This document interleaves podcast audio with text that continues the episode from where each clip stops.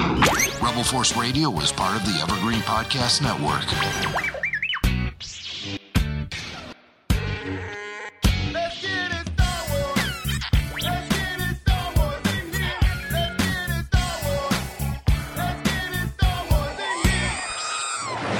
A small rebel force has penetrated the shield and landed on Endor. This is where the fun begins. A long time ago, in a galaxy far, far away, This is Rebel Force Radio. Your source for the Force. Star Wars news and commentary. With Jason Swank and Jimmy Mac. I've seen Star Wars 500 times. Star Wars number one. This station is now the ultimate power in the universe. I suggest we use it. Now it's time for Rebel Force Radio. We would be honored if you would join us. Hey, Paul Bateman. Hey, Jim Mac. Remember that movie, The Jerk, with Steve Martin? Just about, yeah. Yeah, do you remember this scene? The new phone book's here! The new phone book's here! Right, okay. Right? Well, I was reacting that way in a very similar fashion this past weekend when I went to my mailbox and I found the novelization for The Rise of Skywalker. The new Star Wars books here! The new Star Wars books here! Nice. Yes. Nice. Two weeks M- You know all the right people in all the right places, don't you? I can Well, tell. yeah, that's what it's all about, man. Well, you know, as Jason says, as always, being influential members of the uh, Star Wars media, Yeah. uh, then, uh, you know, sometimes it has its perks. And of course, our motto here is leave no fan behind. So we are leaving no fan behind. We're leaving no Bateman behind. I've read the, listen, I've read the entire book. It's, Wow. It Oh, was the quickest read I've ever had with a Star Wars novel. I read it in under 24 hours Right. and uh, Wow. it was it was a fun read it was a fast mm. read and it was a very informative and enlightening read when you think about certain plot elements of the rise mm. of skywalker. And i know a lot of people have. There's been a lot of head scratching going on over certain things that mm-hmm. happen in the film and this book shines a light on a lot of that stuff and reveals some very compelling information uh, so yeah, and and uh, so I I read the whole thing. I I finished reading the last page, literally five minutes ago. So this this is fresh on my mind. I ran to my studio. I don't think I've ever been more excited to talk about a Star Wars book or get you on the line, Paul Bateman. So of course. Hey, Star Wars fans, Jimmy Mac here with you, and welcome back to Rebel Force Radio for this week. A rare midweek edition of Rebel Force Radio because, as I say, I was so excited. I had to talk to Paul about this expanded edition novelization of The Rise of Skywalker by Rae Carlson and uh, or Carson. I'm sorry, her name is not Carlson. It's Carson. And uh, I've never read anything by Rae before, but she did one hell of a great job creating a very fast-paced and exciting read. And uh, I'm I'm very impressed with this book. It's the most exciting Star Wars book I've read in a long time. Uh, I've probably already, got because- one, I've already got one question, mate. I've already got one question. Yes. Is it as good as the glove of Darth Vader? Well, Paul, I mean, you can't hold up current era Star Wars to legendary, iconic works from uh, the franchise, such as the Glove of Darth Vader. And of course, Uh. no, you don't have any. Uh, uh, uh, Ken, Jedi Ken, the Jedi. What was it? The Jedi Prince? Ken, the Yeah. Jedi Prince. Remember him? Or Trioculus? Trioculus? Or Mount Yoda? Don't forget Mount no Yoda. Mount Yoda, unfortunately, but really compelling information. We're gonna, Hmm. uh, you know, you learn about uh, the origin of um, uh, uh, how Palpatine cheated death. It's all Cool. explained in here. You learn how Palpatine had a son. You learn how Wow. Palpatine's son went on to have Rey and what Rey really means. So it's all great stuff, man. And I have Yeah. uh, more post-it notes stuck to this hard copy, hard copy, Uh-huh. hard hard uh, hardcover novel than I've ever had in my life. So I'm so excited to uh, get into it, and I'm going to walk you guys. It's going to be a very spoiler-heavy review, and I'm going to walk you guys through all of the additional scenes. Well, not all of them, but for the most part. And we'll gloss over some things. So, but uh, some of the bigger things we're really going to get into in great detail. So I can't wait. I mean, I cool. ran to my studio. I'm so pumped up. And Paul, I'm so happy you're here and available nice. to talk to me right now. Of course, Jason Swank will be back with us on Rebel Force Radio as RFR Live returns to Cleveland this weekend for Wizard World Cleveland. We'll be doing a live show from the convention center itself. We have our own room.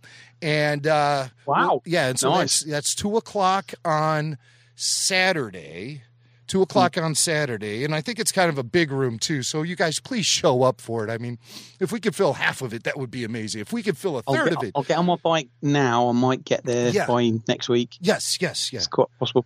Yeah, ride your bike. There's there's plenty yep. of, of available bike parking in downtown Cleveland. um, I think well, you know, I think the convention center's in downtown. It probably isn't though. It's probably closer to the airport. Um, but like I've never been there before. You know, I've been to Cleveland a bunch of times, but I've never been to the convention center. And uh, so I'm really excited to hit this Wizard World. And then following our live show, we'll also be uh, you, you, can catch us at the Emily Swallow panel, and Emily, of course, plays the armorer on The Mandalorian. So, Very looking cool. forward to uh, learning about her and hearing what she has to say in that cool panel as well. And uh, we'll uh, make ourselves available to hang with Star Wars fans from Cleveland and anywhere else in the country. Just shake us down. That's this Saturday at Wizard World Cleveland, RFR live at 2 p.m. And that's going to be great. So Swank will be a part of that, but he couldn't be a part of this special and, as I say, rare midday edition of Rebel Force Radio. Um, this Friday, also, I should mention, we have a special release. We will be releasing our commentary track for The Rise of Skywalker, the entire film. Um, oh, nice! Yes, it's still in uh, you know limited release right now in a few theaters uh, before yeah. the home video release drops in the middle of the month on St. Patty's Day. Um, Did people complain about you taking the mics in the cinema? Yeah, yeah, yeah, right. Shut talking. Up. Shut your mouth, fools. Yeah. Um, but uh, yeah, so if it's still playing in a theater near you, you could take us with you in your earbuds uh, and uh, watch us. Uh, uh, or listen to us as you watch the film, or just hold out until that digital release, which drops on the 17th. And uh, so there's going to be no commentary track on that home video release. So yeah, no, no, nothing from JJ. Now keep in mind this is uh-huh. similar to the release of The Force Awakens when there was no commentary track on that either initially, yeah. and it wasn't yeah. until the 3D release mm. when they they uh, finally released the uh, the commentary track. Mm. So. Um, so yeah, so Jason will be back with us uh, for, and Billy Mack too. He's sitting in on this one, and, and it's really interesting too because you get different sides of the um, experience of watching this film because Jason and I are pretty much on the positive side as far as mm-hmm. the Rise of Skywalker goes, but Billy Mack harbors uh, some real strong critical analysis of that film, ah, and uh, really? uh, it, it it has really dampened his overall joy of the film, which I, th- I don't think he, you know, he likes a little bit of it, and we get into some of the things he likes, but for the most part, yeah. he's looking through it through a very critical eye, and um, I couldn't. I thought I would be watching episode nine with that same critical edge, but mm. upon seeing the movie opening night, I was just overcome with a lot of emotion and a lot of just pure. Um, mm you know, pure, like pure physical manifestations of my passion and and bliss when it comes to mm. Star Wars too. And I was not mm. expecting that. Not from a mi- not a million miles. I, I, thought I I would be able to do that. So, um, I. I I carry that with me when it comes to this film. And plus, I love the tone, and there is a certain joyful factor to the entire film as it is. You were going to say, Paul? Uh, well, for sure, I kind of feel the same way, Jimmy. But I, I kind of feel like it's one of those things where it's like it's almost like a like a best of album. You know, it's not it's none of the albums that the tracks came off, which are classics. Mm-hmm. You know, you might you might you know if you're looking at the Beatles or Led yeah. Zeppelin or whatever, it's it's not it's not the first kind of couple of albums. but and it's kind of just a nod to those albums. So you, it's still great because you feel those those notes that you want, you know. But it's yeah, something's missing. But I stand kind of between the two of you. I think I, I fe- I feel like it was a great fun ride as long as it engaged my brain. Yeah. And then as soon as I engage my brain, I go, whoa, you know. So it's like, okay, it's one of those I've got to switch off and just enjoy the ride. Well, I just find the whole sequel sequel trilogy uh, to be just Yeah. one big hot mess, and uh, you know you can tell. well, you can tell everything Right. Mm. was super rushed, and Yeah. uh, you know they were up against adversity at times. They were up against indecision at times, and there was a Mm. Lack of direction about Uh. where this trilogy was headed. Um, I, I also think like I mean one of the things that I think people don't mention a lot is the fact that you know this is this is an although we have Lucasfilm in front of the titles and obviously there's a lot of familiar faces and what have you you know when it boils down to it the people making the movie the director the writers they're all new people. And they've never made a Star Wars movie before.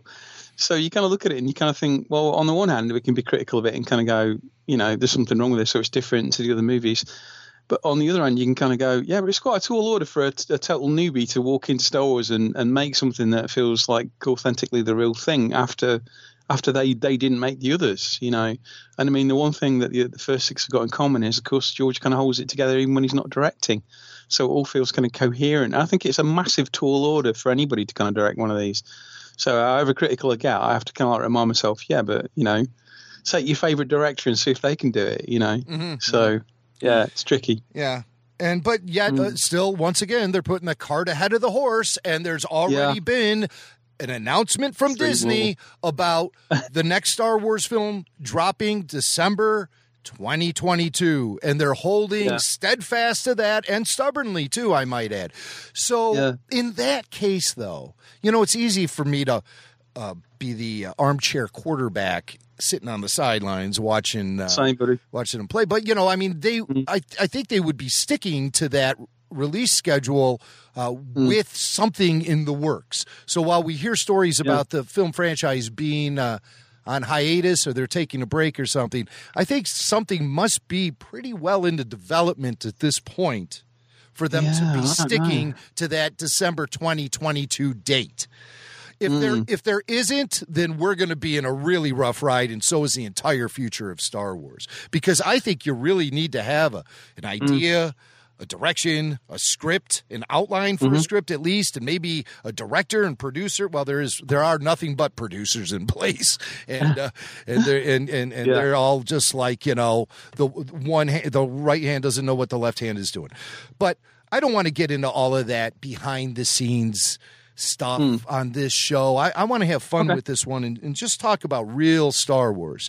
And that's Sounds what like we plan. that's what we do, I think, for the most part in our audio Hmm. commentary track for episode nine that's gonna be dropping this week. And like I said, you don't get some homogenized um like hey we're star wars cheerleaders but i mean there's plenty there's plenty of passion and, and joy coming through in our commentary track and some really interesting analysis of certain scenes.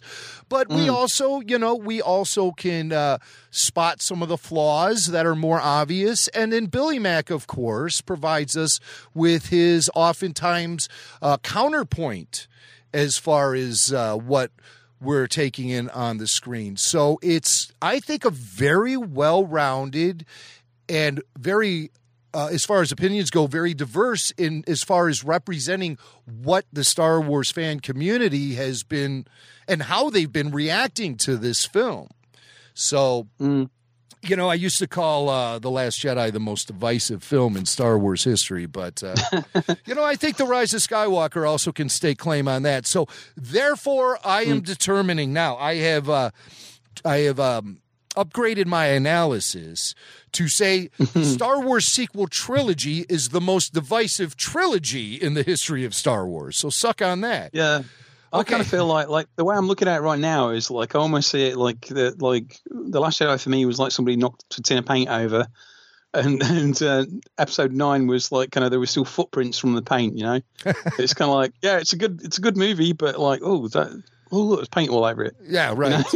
well, it just feels very rushed. Yeah, And- I mean, we came out of the cinema and we, we were happy and we'd had a good time. So you Yeah, know, and then yeah, uh, right. obviously once the nerd in me kind of kicked in, it was like, Yes, wait a minute, of what- what- course. you know, Well, it is. You know, these films aren't always. uh, let me take that back. These films Mm. are never about watching them once. No. They are never about Mm. holding steadfast to a particular opinion about them yeah. because your opinions will always evolve the more you study and the more you consume this content and that's Uh-huh. Yeah. what we do as hardcore Star Wars fans. That's what we do as Mm-hmm. podcasters on this show and that's what you guys everyone listening to this show does because you've searched out this podcast. So you are also tearing this entire film down to its very cellular level, and Mm. uh, and and all Star Wars fan uh, films are um, deserving at least of that that deep dive analysis. So before was- we yes, go ahead, Paul. I was happy when I like when the um, Rogue One came out. I was kind of, I was in a more kind of a slightly kind of cynical mood when I went in, where I was thinking, ah, I don't know about this. Seems like a strange idea, you know. And and um, it was just fantastic to come out of the cinema like feeling elated Right. because I, I- I did not expect to love it as much as I did, and especially by the end and all the the fact that it, it felt like for the very first time CG models looked as good as the miniatures and all the Star Destroyer stuff at the end and all the you know all the little nods to the original trilogy was just it was just fantastic, and then that that sticks with me as a movie. I look at it and kind of go, I don't care how critical people get about the new trilogy, and I've been there myself plenty of times. You know that for me is within a handful of movies disney managed to pull a movie off that was that good fills me with optimism. So no matter what good reasons there are to sort of be a bit cynical or negative about the whole thing i still look on rogue one as a great example of like how right they can get it so even though we know it was a bit messy and it was a bit of a trick to kind of get the film finished and stuff like that i mean most films are a bit of a trick to get finished to be fair but um, you know, I, I I just thought it was amazing. So so I'm, I I used to look at Rogue One and think, yeah, Disney have got really great like movies in them that people don't really have a problem with.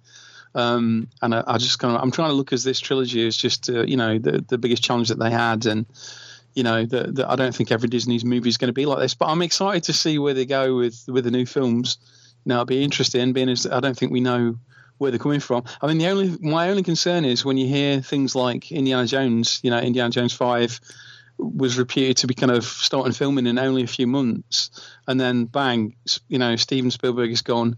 You know, and, think, oh, crikey! So that that was scheduled, and is that still going to start happening with a new director, or? You know, and you think like, I wonder if the same is is true of these movies. I mean, they may find the director and then lose them in the last minute at this rate. You know, so Right. yeah, Right. It's it's puzzling. par for the course now. all that, but it, it does make me wonder. It's incredible how these uh, dominoes keep falling in the same direction. But again, as Yeah. I said, I'd rather not uh, get bogged down with the behind the scenes mess.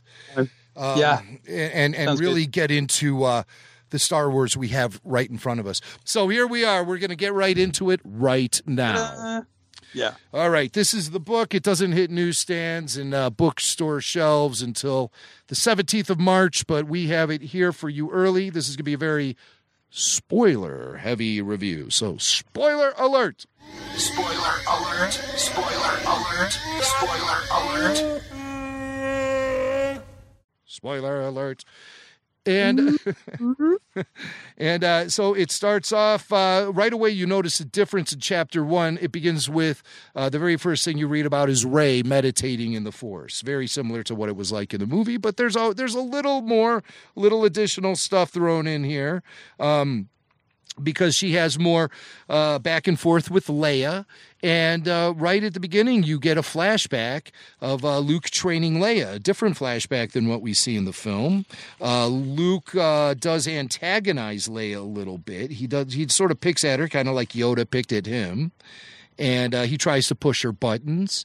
You know, it's it's all part of the training and and making yourself impervious to uh, aggression and anger, and that's all you know. The most important thing a Jedi could could learn. Um, uh, Luke uh, did train Leia on uh, the same jungle planet where we find the Resistance headquarters is located at the beginning of Episode Nine, planet called Ajan Kloss or Ajan Kloss. I don't know how to say it, but Luke would refer to it as nice Dagobah and uh, that's where he would train Leia. That's where he uh, would actually train Leia. Was at that very same place. So uh, you know, a lot of discussion about how Luke trained her and stuff, and and it's revealed that Leia does have the ability to, to talk to um, Jedi who have passed. She, you know, much like Yoda could, much like Obi Wan could, much like Luke could. Leia also has that ability, and so that's what she's really trying to train Rey in um, things to do uh, as a Jedi. And uh, we know that Leia can communicate with Luke because he does pop into her head a few times. And uh, he does so in an effort to foreshadow uh, the act of Leia giving herself up to the Force, uh, sacrificing herself in an effort to uh, connect with her son for one last time.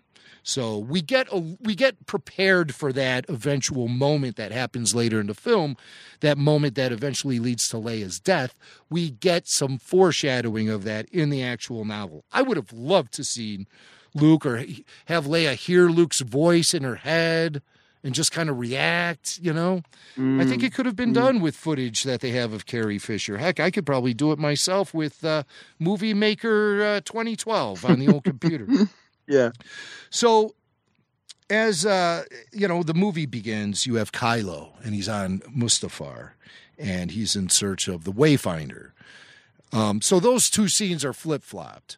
Um, mm. That comes second, um, as opposed to the movie where it opens with Kylo in search of the Wayfinder, um, and then cuts to Rey meditating. In this instance, uh, you have Rey meditating first in the story, then Kylo it wouldn't have made sense for them to open the film with Rey meditating because Star Wars films always begin with a ship in space, right? Yes. Mm-hmm. Yeah. So you have to have that scene with Kylo. But um, mm. while Kylo is searching for the uh, Wayfinder, he comes across um, a guardian of the Wayfinder, this weird giant that lives underwater, big hairless creature uh, that uh, has very pasty skin and a giant spider like creature latched onto uh, half of its massive bald head. Yeah, it's a strange concept. I remember the old. Odd. Right, some uh, concept art mm. for this leaked out. So I believe yeah. that this is a concept that was originally produced in the Colin Trevorrow, Chris Terrio uh, script. Um, so, and the two are locked in symbiosis, and uh, the thing doesn't really pose any kind of uh, threat to Kylo. He doesn't stop Kylo. He pretty much helps out Kylo and tells him where to go. And Kylo mm. grabs the Wayfinder and off he goes.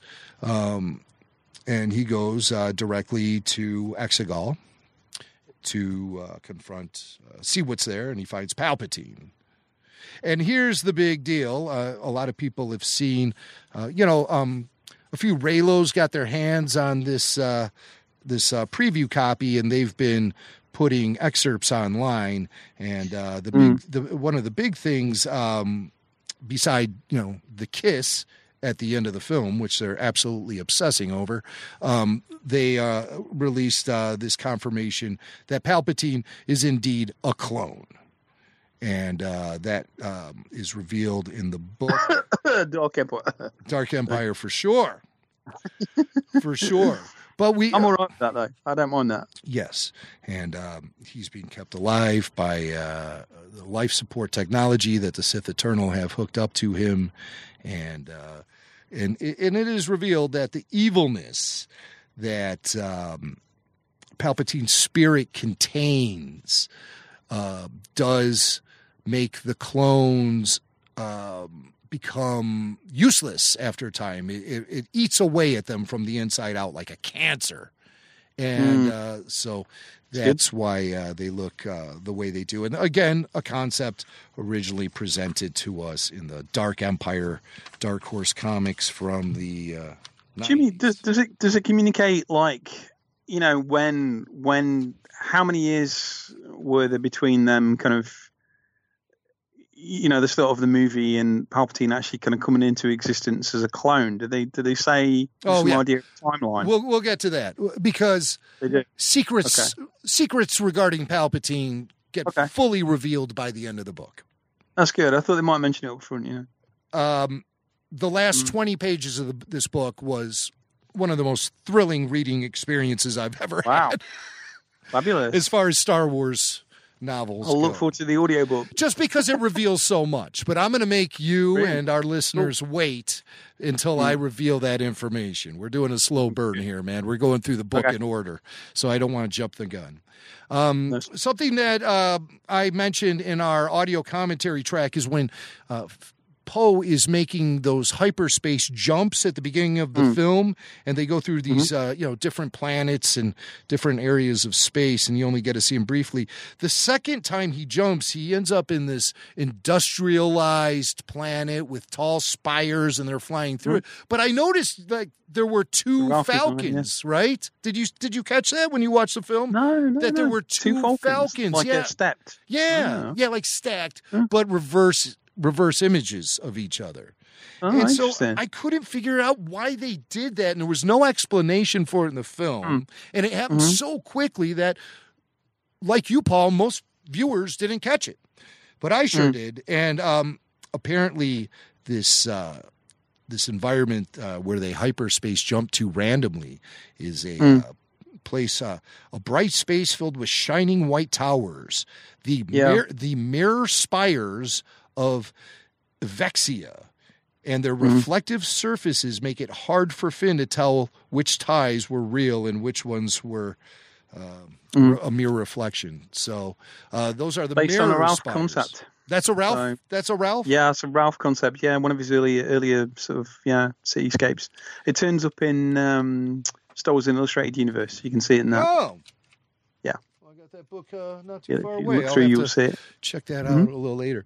Um, a lot, uh, something that uh, Billy Mack uh, was talking a- about a lot in our audio commentary track was uh, the fact that you really don't get any indication that Rey is slipping to the dark side. She doesn't exhibit any real dark side uh, tendencies. Yeah, I'm all right with that though. I was always okay with that. I mean, why repeat yourself? You know. Right, right, I mean, right. it's- Well, I'm all right with yes. it being just kind of a bit grey and not really Uh-huh. going there because she's just got you know nice spirit or whatever. Yeah. And I'll, I'll, you know, I'll argue that uh, Luke Skywalker didn't really exhibit any dark side tendencies. It was Yeah, They- they- no, I mean, you miss it. when you think dark side, you instantly think of an evil act, a selfish Mm. act, or a sinful act, right? Mm. But in reality, the path to the dark side is fueled by aggression and fear. And Mm. so that's the beginning of it all. And Luke displayed aggression and fear, and we've seen Rey exhibit aggression and Mm. fear, you know? Wouldn't you say? Wouldn't you say? You know, because I know people have said like, well, what about Luke? You know, going for a fight with Vader in Empire, and I, I think that was really out of having having a, a kind of like an obliging nature almost. I almost feel like it, he felt it was expected of him, you know, to go go and confront Vader that way. You know, so I don't think it's so much as you know, I don't feel like he rolled up in an angry mood, like I'm going to get you for killing my dad.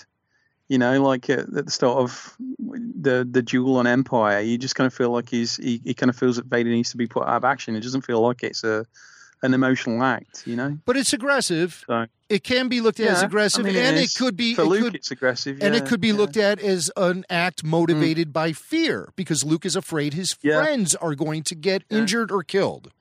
Yeah, and he's kind of- and in reality, what happened uh, by Luke being impulsive that way, um, you know, his friends did get hurt, and you know, Mm. Han got frozen in carbonite. So, I mean, you know, there there were repercussions to his being uh, impulsive like that. Mm. So, and and, and that's what um, Rey has primarily. Uh, you know, demonstrated, and I, I think Luke in the Last Jedi pointed that out. But here you have Kylo actually uh, noticing that in the beginning of the movie when he uh, the Force dyad becomes initiated and they're uh, talking to each other uh, while she's training and everything, and uh, he says that he does definitely sense the dark side in her. So he's picking up on it, you know, and he- Yeah. he's he's real keen on that because you know Rey also has the light side in her too, so she's very similar to Kylo in that way. You know, they really they they emphasize how much these two really share as far as their overall existence goes uh, in this book. You, that becomes uh, really crystal clear, and something, of course, we as viewers uh, we're jumping to the conclusions about. I like having a little more information about the Force dyad. I like having a little bit more information about how it affects them and what goes on in their heads. But uh, Kylo says he does, you know, he, despite the fact that Palpatine has given him the orders, Kylo's uh, not lying when he says he answers to no one because he has no intention of killing Rey. He says he wants to find her and turn her to the dark side, and um, because he senses that potential in her, and I, I think he believes that if she goes to the dark side, that'll also help solidify his position within the dark side, which is something he's been chasing since the Force Awakens. You know, he wants to be all bad, but he just can't do it. He's having he just can't do it. Um. So, uh, any thoughts about that, Paul? At all? I mean, feel free to jump in. I just don't want to motor through this whole thing. Uh, Darkness and Rey. Do you think it was uh, done too uh, too abruptly to introduce that element of her character, or do you think that was something she's been struggling with the entire trilogy? I think like in in uh, in the Force Awakens, my only issue was Rey was that I felt like her, you know that she went from naught to ten pretty fast. But but you know the whole thing about Rise of Skywalker for me was the idea that that you know the Pal- just the Palpatine connection, as annoying as some people uh, find it, you know, for me it it created a whole you know it, it fixed a whole plethora of issues that I had because it was just like okay like you know she's she's Palpatine's kid. She's just got to be to have midichlorians off the chart and uh, you know she's had a tough life and all that so she's you know she's she's going to be um, have a lot of skills just inherent in a in, in a blood you know and for for me I kind of felt like well maybe just that you know that biological Palpatine connection you know you could you could almost kind of say maybe that I mean we don't really know that much about midichlorians and how they work you know and you kind of feel like well if she had kind of you know uh, Palpatine's genes in her. How do we know? How, how does that not affect you? You know, is it is it something as arbitrary as kind of you know, there is no good and bad in midichlorians, or or are they different? You know, depending on whether it's light side or dark side. So all that kind of stuff I feel has, has been unanswered. But I mean, what we see on the screen, I just kind of feel like Rey's always seemed kind of impulsive and a bit impatient. But I don't I don't think we've ever seen her really be bad. You know, I, I kind Right, of feel right. like she's just vulnerable and Right. she's a bit aggressive because she's been in aggressive situations. You know. Yeah. So you see uh, all the parallels between her story hmm. and Luke's sto- story because Luke doesn't really exhibit any sort of evilness or, you know, and then he has No, that vision in the cave on Dagobah and he hmm. sees his face behind Vader's mask. That's telling Yeah. him that he has the potential to become Vader himself and it really gives him food for thought. Then Yeah. he gets the big bombshell. He is Mm. Vader's son. So that increases the potential of the dark side in him a thousandfold because Yeah, yeah. of inheritance, you know? And um, sometimes you cannot escape your destiny. And Luke, like Rey, had that natural and inherited p- potential to s- fall to the dark side. So the you know the apple doesn't fall far from the tree is what they say. And they say that in the Star Wars universe too, except they call it they call it Jogan fruit or But some then, kind of crazy. you know, at the, at the s- at the same time, you know, in episode eight, you know, as uh, as as unfan as I am about it, you know, that, that there's something in there that, that kind of you know resonates with this this part of the story, where Luke is explaining about the Force kind of not really belonging to a side and being kind of neutral, you know, in itself, it's just its own thing. you know, Luke was kinda wrong. Here, you know why Luke was no. I'm, he Well, he admits himself is he admits himself he is wrong, and his logic Mm. was flawed and misdirected because Luke had cut himself off from the Force, and so he lost all of his mojo and was stuck on that island by himself with a bunch of turtle nuns and all these crazy thoughts running through his mind. So listen, Luke got his crap together when he opened himself back up to the Force and threw away all of this, you know, balance being equal parts mm-hmm. light, equal parts dark. That stuff is a joke. And I don't know if Rian Johnson was seriously attempting to go for that. I think he was really trying to mm-hmm. reshape the whole nature of the balance of the Force. And that's where that's mm-hmm. a big reason why The Last Jedi fails miserably is because it's a complete and utter miss interpretation of what George Lucas intended the balance of the force to be about all, you know, in the first place. There's no equal parts light, equal parts dark bringing balance to the force. You nuts.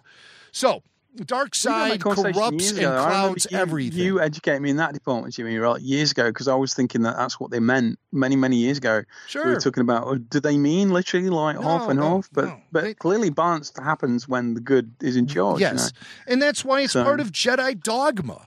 It's it's something Mm. only the Jedi care about. It- It's their prophecy about the the balance of the Force and the chosen one anyway. So the Mm. and and the and the Jedi consider the dark side to be abnormal and Mm. unnatural. So na- you know, of course, that would you know, dark side never comes into play with the way a Jedi approaches the Force, and that's the only way it gets done. There is no dark Jedi, none of that. There's no gray Jedi, none of that stuff. That's a bunch of BS. So get your heads out of the gutters, folks. Um, oh, but I mean, you know, no fault of anyone. You say balance of the force, people naturally think, well, there's two sides of the force, light side and dark side. So obviously, if it's a 50 50 uh, situation here, then the scales are going to be balanced. That's not what it means. Balance of the force means the, the force is balanced and correct when and, and calibrated when there is no dark side influence on it. Now that doesn't mean there's no evil in the galaxy. It's just there's no evil corrupting the nature of the force. So Yeah. there you Jimmy, does it does it get in at some point? Does it get into like Kylo's cracked helmet? Does it talk about that? Oh, a little bit, but not too much. They go into I- more you know, detail. as, of- as a as a person who used to paint like motorcycles and bike helmets and stuff like that for a living, you know, I know for a fact that like you don't you don't fix a cracked helmet, you throw it in the trash and you get a new one because it's it, it no longer can perform its function. But to me, it was almost like you know the uh, they call it kintsugi, don't they, in Japan, where it's like pottery, where it draws attention to having been broken. yeah, and that's where they you got know, the uh, kind of- inspiration for Kylo's mask. Yeah. So maybe maybe it's just one of those things where they just went, oh, it'll look pretty. Let's do that. You know. But it, yeah. Anyway, Yeah, I, I- I was know- just curious whether or not because they made a, a big deal out of the kind of ritualistic aspect of it when they go and see the chimpanzee Yes. to get the helmet fixed and stuff. You know, you kind of feel like there's more going on. You know, and you, you kind of feel like we're going to find out more about the about the death metal knights of Ren. Mm-hmm. You know, but but then they didn't go anywhere. So I thought I thought that might be something that expand on in the book, but not really. Mm, no, the scene happens. You get a little more information about the uh, Sith alchemist. That's uh, Right, the- right. or as you call him, the chimp. Yeah. Um, I am uh, looking at that passage um, here, and uh, I'm just trying to see if there's anything that can really, um, you know, uh, help you Mm. fill in some blanks. Uh, it's it's it, it's just something you know there's just something ab- about it that uh, Mm. you know what I think it comes down to. I don't need the book for this. J.J. Abrams thought the mask was really cool, and he was disgusted by the I'm sure fact that yeah. that it was destroyed in the Last Jedi, and he wanted to bring it back. Mm. Enough said. You know, hire me a chimp and let's make it happen. Okay, uh, that's what JJ said. The casting. Um, let's jump ahead to uh, Lando on uh, Pasaana. Uh, I wondered if they were going to go there for. I thought they might might just give us an EU nod and go. Well, it was Revan's helmet, so you know. No, no, no, no. You, you don't get nothing like that. You don't get any of that. It's Kylo's through and through. Yeah, Um, yeah. So Lando, you get a little more information on Lando. Uh, he obviously is on the planet Pasaana because he and Luke were uh, in search of the Emperor's Wayfinder, and they believed that Ochi from Bestoon had some information um, about it, and he did clearly. So they uh, they literally chased him across the galaxy to Pasaana, and then. Um, they found his ship, but uh, no Ochi. what happened to hmm. Ochi? We, we, I mean, it's like we know he landed here. Where'd he go? Well, he didn't make it very hmm. far because he fell into those sinking pits and was stuck down there while Lando and Luke were walking around, you know, on ground level looking for the guy. He was probably like, "Oh, here!" It's like, hey, Luke, you hear anything?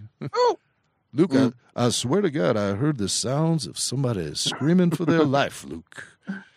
That was nothing. it's- that was nothing. It's moments like that. You're hearing the wind. how- wind. What? it's moments like that when you realise what a different universe Star Wars is to Star Trek because you just kind of think, oh, we're looking for the ship, scan the planet, there it is. You know, and then this you think like, how did a starship that can still fly with a robot in it Ah. remain buried underground for Oh. like thirty years or whatever? You know, They do explain. What? They do explain. Yeah. Oh, good. It is because of those sinking fields that surrounded the ship. No locals would dare go in. to. there. It's too dangerous. Uh, makes perfect sense. That's good. None yeah. of the locals wanted to go near that. Um, Yeah. And and anyone who tried, uh, you know, made a big mistake. So, um, so. Cool. uh, Yeah. so Lando, like Lando. all right, yes. So he was, uh, he and so when he got to Pasaana, he settled down and he had a family, and eventually the First Order Hmm. went after them, um, and uh, specifically they refer to the old wars a few times in this book. Price says it, and Lando says it, or, or at least it's a part of a reference he makes. And uh, he said th- that the First Order was specifically targeting the children of the heroes of the rebellion, the heroes of the Galactic Civil War, as in, as um, because they wanted to uh, destroy their spirit. And so they stole their children, and when they weren't even, Lando says uh, his girl wasn't even old enough to walk, and as far as he knew, she was a stormtrooper, and you know, with no memory of her former life. Uh, so that's uh, w- what they did, and uh, so they, um, you know, they went after Lando, and and he, you know, says not only did they go after me, but they also corrupted Han and Leia's son as well. So it's um, he's got oh, he's got a real hang up about that, obviously, and so he just uh, he left the Galactic War, he left everything, and just settled down on Pasaana to uh, live out the rest of his days. Uh, you know, poor Lando, a little depressed. You know, I mean, he At lost Burning his- Man. Yeah, I guess there's Burning more to a at planet Burning than the Man, Burning yeah. Man Festival. At yeah, Burning there's Man. got there's got to be a town somewhere maybe. Yeah, yeah. He's like, well, Mm. you know, they have this big party. I really enjoy it. You know, it help me let You my know hair down. the um, thing that Lando's traveling around in? You think that's his home? That's where he lives, or is it just transport? Because it looks very Um, kind of you know. it looks homey, but it doesn't look like there's Yeah. much space in there. That's the problem. I don't think so. no, He- I would have I would have thought that he'd have digs somewhere, you know. And Yeah, this is just his way of getting about, you know. Right. Maybe you know, like like like uh, what they call it, glamping, don't they? When you when you go out and you know you take a a flashy vehicle to a rock concert and park up, you know. yeah, right. So if, if it feels like that, you know, he's going right. We're going to Burning Man, but we're going to Burning Man in comfort. yeah, we're gonna take our You know, I'm taking a, I'm taking a kitchen with me and a weird alien to drive. oh yeah, so it's like an RV. Like he's going. Yeah, Yeah. he's going. To, Right. He's going to camp. I know out. it's like, that design was done for uh, the Force Awakens, wasn't it? I know I tripped over it the other day where I was like, oh look, you know, it's in the it's in the art of the Force Awakens somewhere. Well. T- well, one thing Hmm. we do learn from this novel is Lando does still own the Lady Luck, his famous Right. flagship, and Uh-huh. so uh, you know, um, obviously that's a little more spacious than the uh, tread. So Uh-huh. I think I think Lando was a merchant. Um, this is my Yeah. own. I'm not talking about the book, but just by l- looking at the style and the things that were in that tread. Uh-huh. And uh, he Yeah, yeah. had he had a driver, so he had an employee and everything. And so I think Mm. that's how he survived. Was he was a merchant, a traveling merchant, and uh, Yeah. so that's not where he lived. That's, nice. I like that.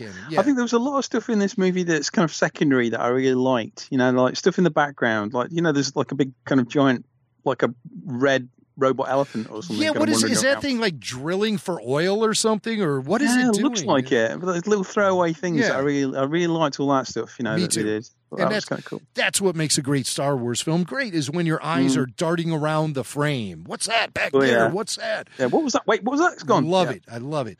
Um, so yeah, uh, I did uh, note the thing about Ochi's ship. They say that in the book that uh, residents uh, would st- uh, stay clear of the place because of the sinking fields.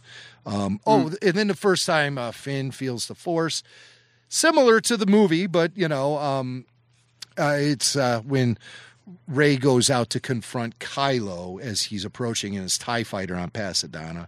Um, Uh-huh. uh, you know, uh, Finn senses something, a danger, a presence. It's Ren, he whispered. Probably just a feeling, right? Probably just a feeling, right. Right. But so he's, you know, he's he's dealing with that. He's dealing with that, and you know, the book does uh, mention that you know he had something he needed to tell Rey and never got a chance to tell her, uh, not yet at least, and and they never reveal what that is actually in the book. But I I think it's clear as a bell that he wanted to tell her that he thinks that he has a connection with the Force. Because he's Uh, not, he's not sure. said- came out and said it, didn't he? He said that's what, what he was going to say. Oh, did he? said, Yeah, yeah, okay, yeah. He confirmed it. Yeah, definitely. Finn thinks he's got the force. Okay. Um, Mm, yeah, definitely confirmed it. Okay.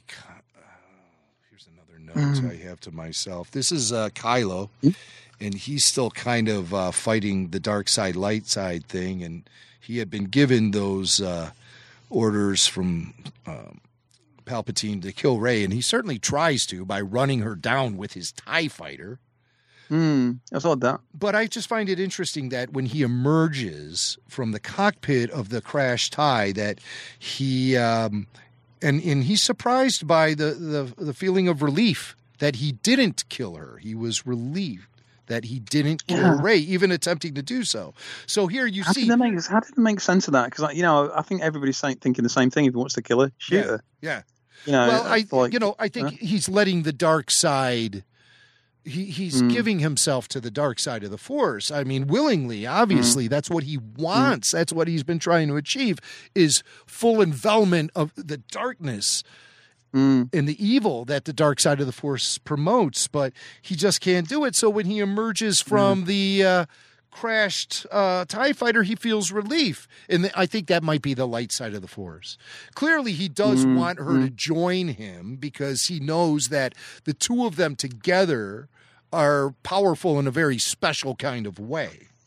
Jimmy, do you feel like it communicates any more clearly, like what what Kylo's issues are? I mean, is is it just Uncle Luke trying to kill me, or is there more to it than that? Because clearly, Oh, there's more. There's more. know, that I comes mean, I up mean, in the he, book. he clearly clearly there was a reason why he Yep. had Oh, like, yeah. he, he sh- That- leaned towards the dark side, and Luke fell that way. It- but it comes I'm not really sure we've we've seen why, other than like Daddy cleared off and went back to being a smuggler, and you know, I, I don't know. Like with Anakin, you kind of go, well, there's a ton of really great reasons why this kid's going to grow up a bit messed up.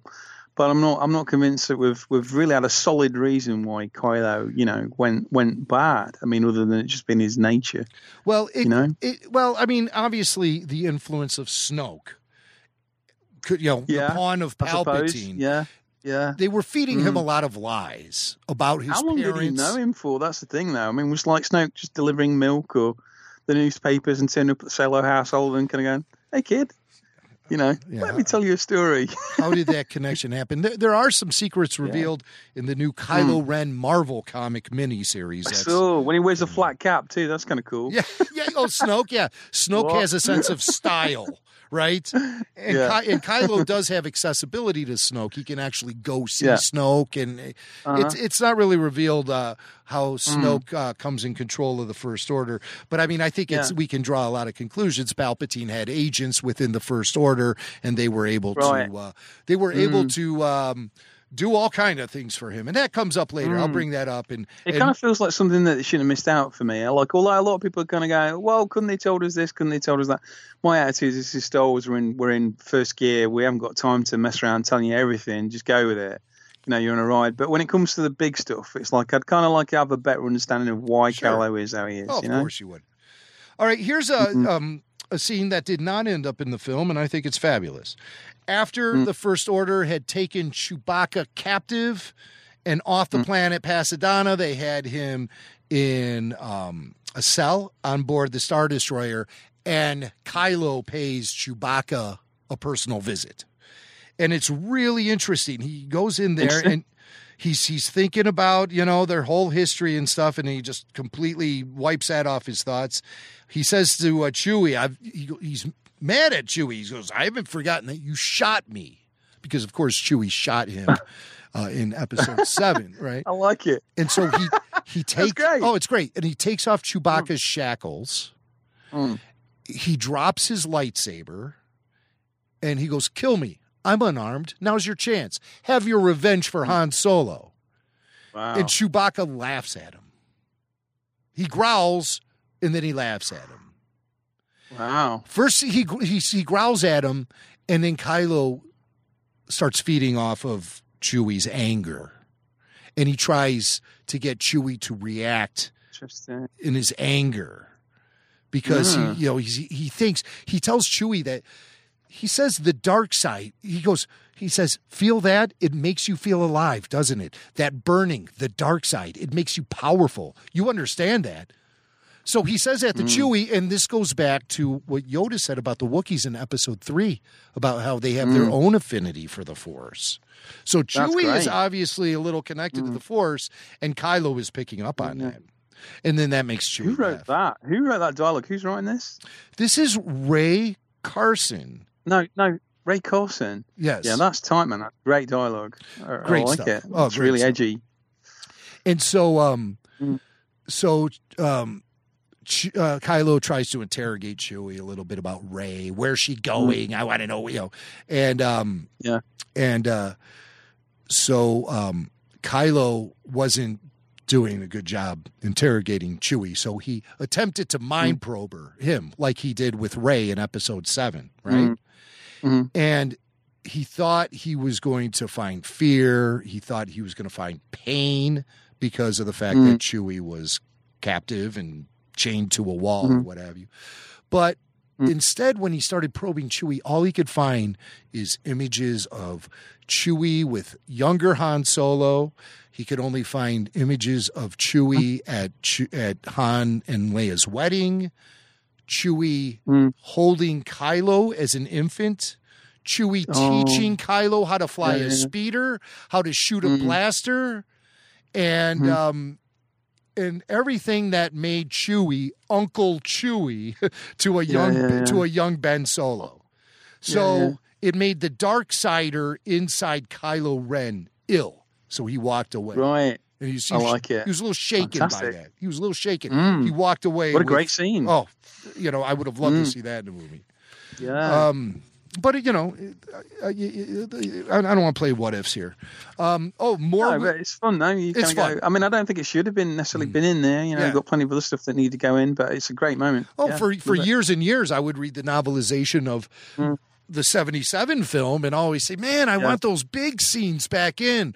Bigs! yeah. I want the bigs. I want it. I want that stuff in there. Hey, but- Wormy. Yeah. Wormy. Mhm.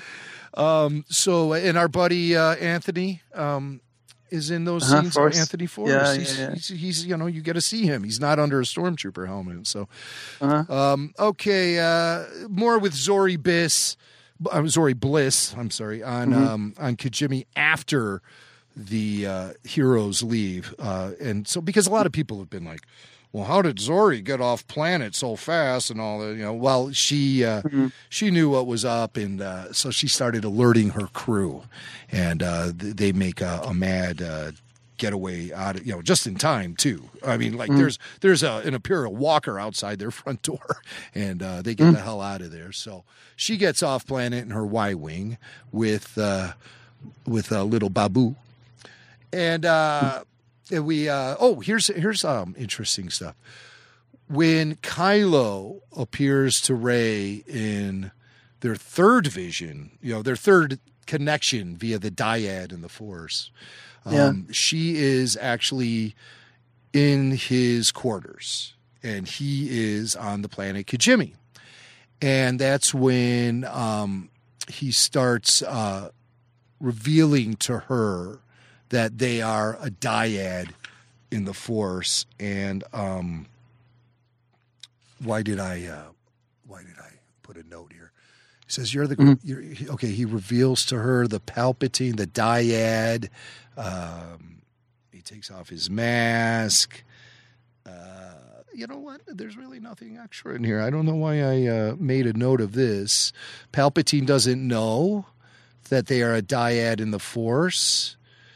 Um, okay, I don't know why I put a post-it note there. I mean, I guess they're not they're not they don't really explore the whole dyad thing that much in the movie, do they? You know, so I mean, it's any mention of the dyad is worth worth throwing out because he kind of go, yeah, well, you're getting a little bit more, you know, you're getting a bit more of an understanding about why it matters to him and that kind of thing.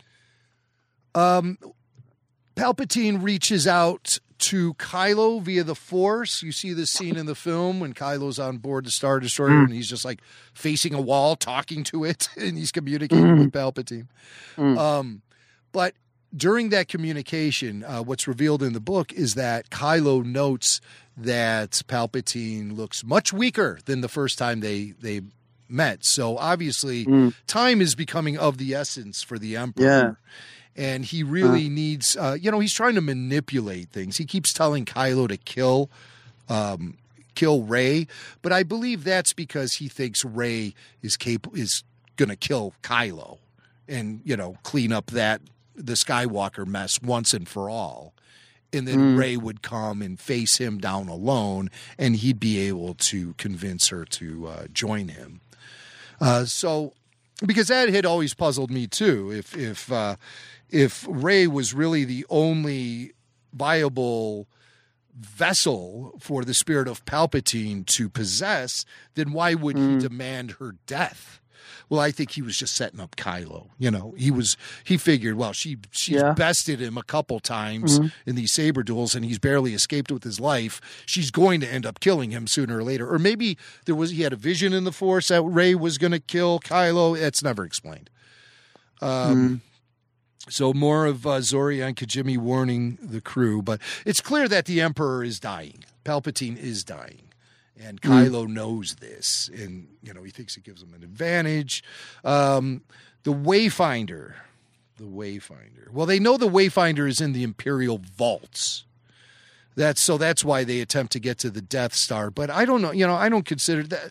That seemed like more of like a a, a, a sub office off of the throne room for Palpatine. So I don't know if it was necessarily in the vaults as much as it was in Palpatine's Sith stash. Um, I just thought it was weird that they said that was in the vaults. Um, Rey versus Dark Rey. Again, I want to point out that that sequence is very much just like Luke having that vision on the cave in Dagobah where it's you know we don't really get any real indication toward his his uh, dark side potential up until that point. And I find it's kind of similar with Rey too, because what she sees in that vision of you know Dark Rey, um, she she realizes that she's seeing her deepest fear, and so Rey was herself was afraid of slipping to the dark side. She even noted her own potential to go evil even before she had the vision. So it's something that's been eating away at her. And also keep in mind at this point, she does know that she is the daughter of Palpatine. When Luke mm. had his vision, he did not know he was the son of Vader. So it mm. has such an impact, you know. And she's able to decipher it probably easier than Luke could have deciphered that vision in the cave on Dagobah. That's just my interpretation. All right. So far, so good, Paul? Yeah, absolutely. Yeah, Okay, right. it sounds enriching. You know. Yeah. Oh, it, it's very enriching. And, and I haven't even gotten to the real, the real fireworks yet. Um, you, you would th- you would think that's always the case, but it's not necessarily. I mean, there've been a few novelizations where you think, yeah, it's all right, you know, but it hasn't necessarily brought every, anything new to the table. You know, nothing Oh, important. yeah. But it sounds like there, there, there seems to be a you know a tune at the moment that everybody's singing that's the the whole kind of like, oh, I shouldn't have to read a book to blah blah blah. But I think you know it's two hours of a very very rich um, you know story, and it's got all this history behind it and everything else. So anything that can kind of clear this stuff up a little bit and and have it make a little bit more sense is uh, I think is always going to be appreciated. I think it's I think it's a good idea to to embroider things a little bit, and I kind of feeling like some of this is being made up post film, and some of it has probably been pulled from, you know, early drafts of the script or Yeah. whatever Well, was uh, yeah. was passed on. You know, Like- well, I'm sure you know, and the, the Colin Trevorrow script and everything, uh, I, I'm sure comes into Mm. Yeah. play too. You know, they Yeah. get they they yeah, yeah, yeah. Trevorrow and um and uh and uh and um and Terrio, they they do get um a screenwriting credit. on the- Oh, don't they? cool. Yeah. Um uh based on a story by Derek Connolly and Colin Trevorrow and Chris Terrio and J.J. Abrams. right, right, right.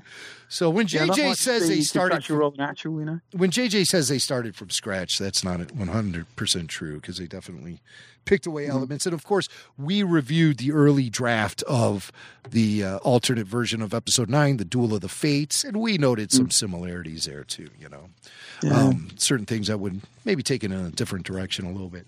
Okay, here's a big one, and I wish this stuff was in the movie. Leia communicating with the spirit of Luke. Okay? Oh Um, yeah. But then, how could they? You know. Well, you know, let Luke do all the talking. You know.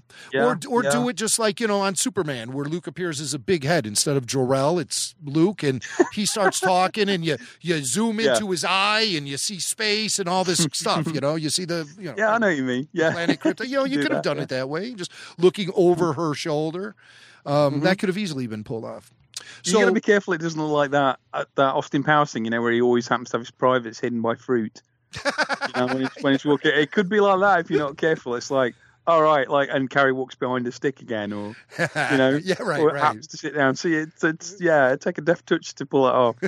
yeah, So so she's communicating with Luke, and Luke Mm. is encouraging her to reach out with the Force to Kylo, make Mm. that connection the same way he appeared on the battlefield on Crait.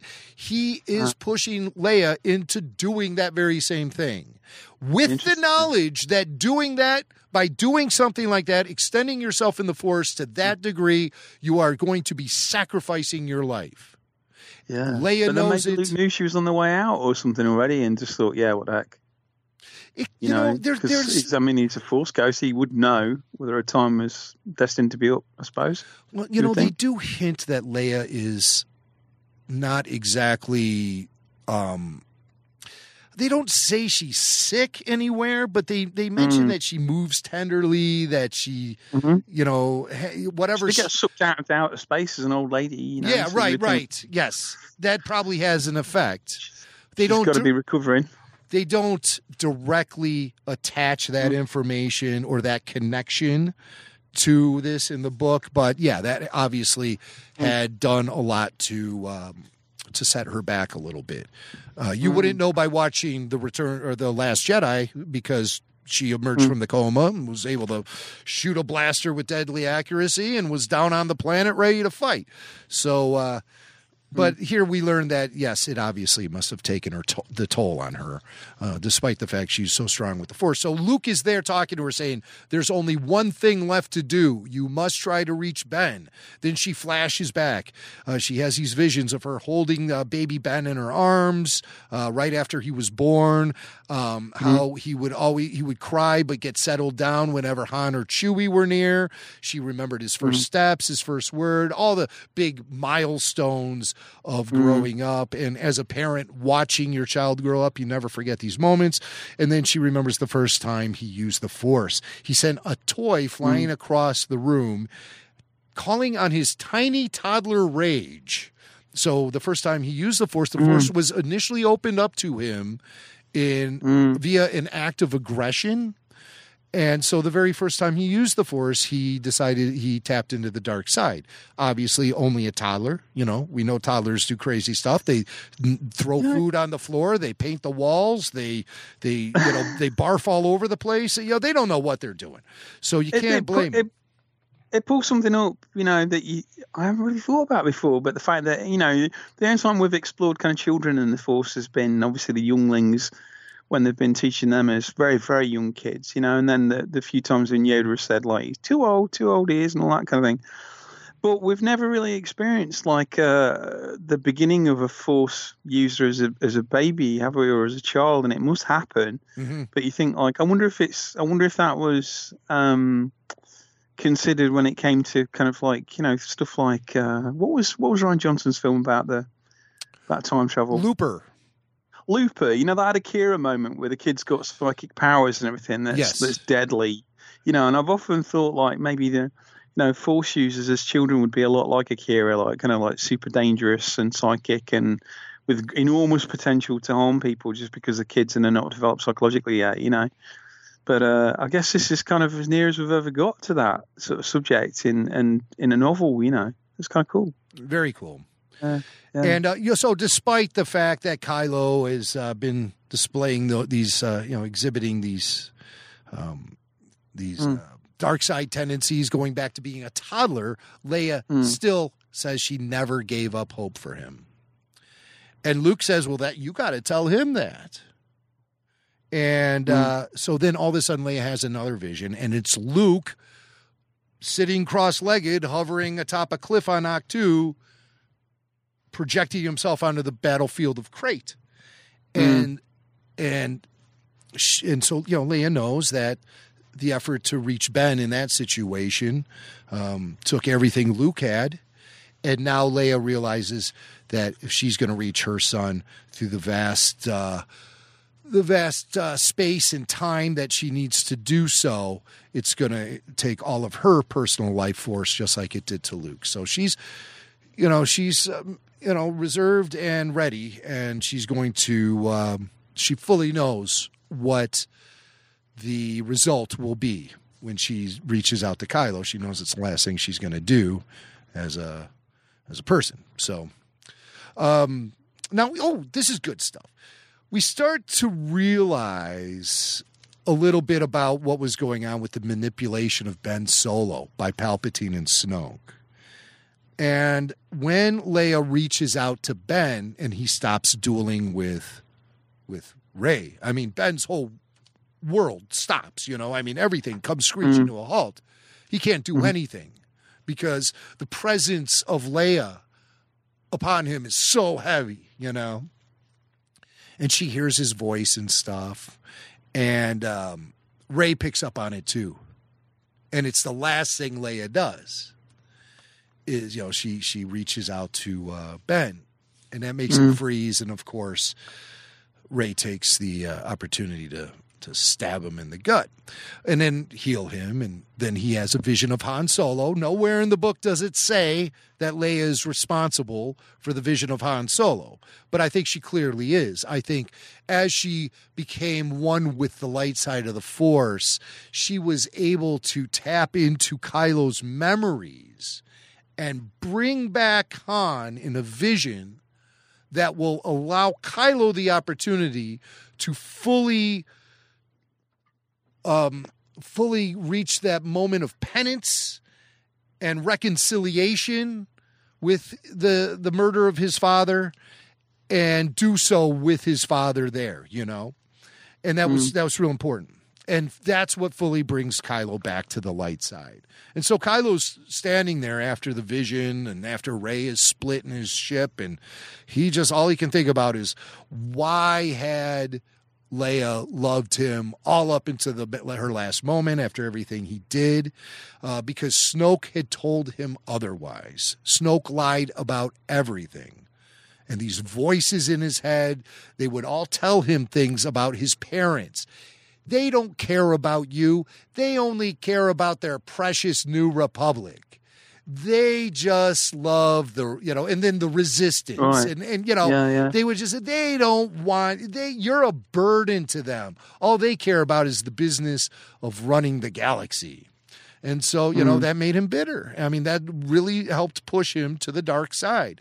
You know um, that's what sith lords do. They use your love and compassion for your family and they turn it against you to bring you over to their side. That's what palpatine did with anakin by playing So off it's not. his love So Snoke was kind of Padme. folded into the New Republic the same way that Palpatine was was you know part of the old well movies. that i don't know. That i don't know about, Right. uh, I'm just trying to picture it, you know, like when he got the opportunity to do so. Because, like, coming into Force Awakens is just the big bad, you know. So we've not had the, the kind of early early early days of Snoke, Right. You know, before everybody kind of went, "Wait, get this weirdo away from my kid." Well it's You know, clear it's clear scarred loony. Yes. well, it's clear that, and of course, Han Mm. and Leia were off tending to the, you know, some big business in the galaxy, right? So I mean, Yeah. they- So so obviously, be- Kylo was left to himself, or Ben was left to himself a little Mm. bit. Um, but uh, so the influence of Palpatine or Snoke on Kylo Ren has been going on for a while because they say that uh, Mm. they mentioned the uh, New Republic. So Mm. even prior to the existence of the resistance and Leia's role in that uh, military organization, um, uh, Kylo was coming under the influence of the dark side of the Force via the voices in his head.